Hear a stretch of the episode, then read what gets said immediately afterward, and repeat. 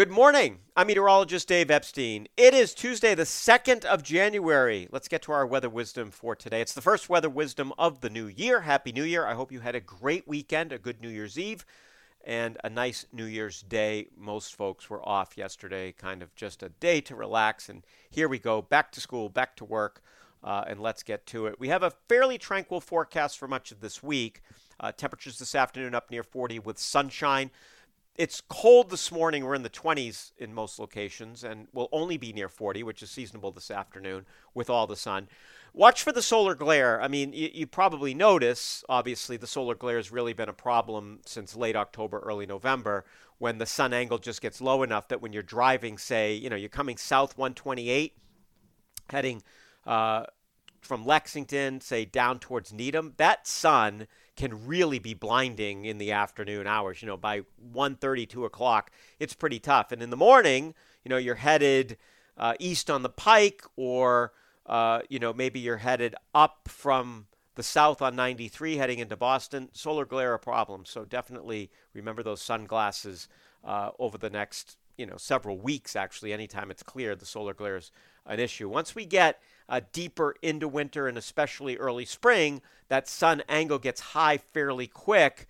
And so the solar glare is not a problem because the sun's above your visor at that point. So that's that's why it's such an issue right now. The sun angle only reaching the low 20s in the afternoon. It only gets about as high as it would around 8 8:30 in the morning in the summer. So by nine o'clock in the summer, the sun is higher than it is the entire day this time of the year. Pretty amazing how much lower it is, almost 50 degrees lower in the sky than it is at our peak in June. Clear skies tonight, temperatures down into the 20s. Of course, no solar glare. Temperatures tomorrow in the 40s. Thursday, maybe a little system, uh, spritz of rain or snow, but also could miss it completely. Temperature up near 40. And Friday, sunny, cold, a little bit of uh, Canadian air moving in at that point. Temperatures will stay in the 30s on Friday, and that will set the stage for what may or may not happen over the weekend. I would say at this point, we have a fairly good potential for a snow event Saturday night into Sunday. Whether or not it exceeds kind of plowable levels and goes into, you know, do is it three, four, five inches of snow? Is it six, seven, eight, nine inches of snow? Is it more than that? Is it out to sea? Don't know.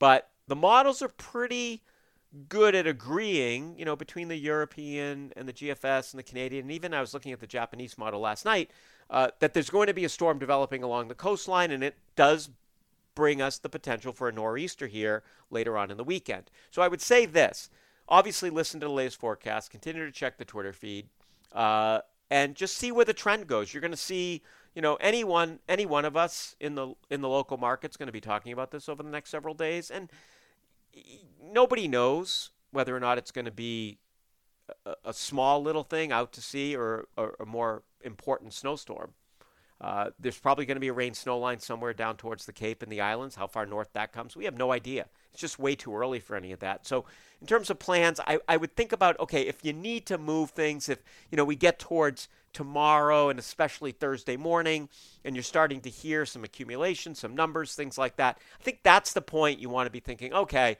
I had plans Saturday night. I need to move them. I was gonna get on a plane. Sunday morning, I need to move it. Now, you could do that now, but just know if you move plans, it may be, you know, cloudy with a few flurries. So I wouldn't want you to move things based on such an early forecast unless you're so adverse to the chance that there's going to be cancellations. Then, sure, if you can do it, go ahead, move it because uh, there is the potential for something here over the upcoming weekend. More on this, of course, tomorrow. Have a great day, everybody.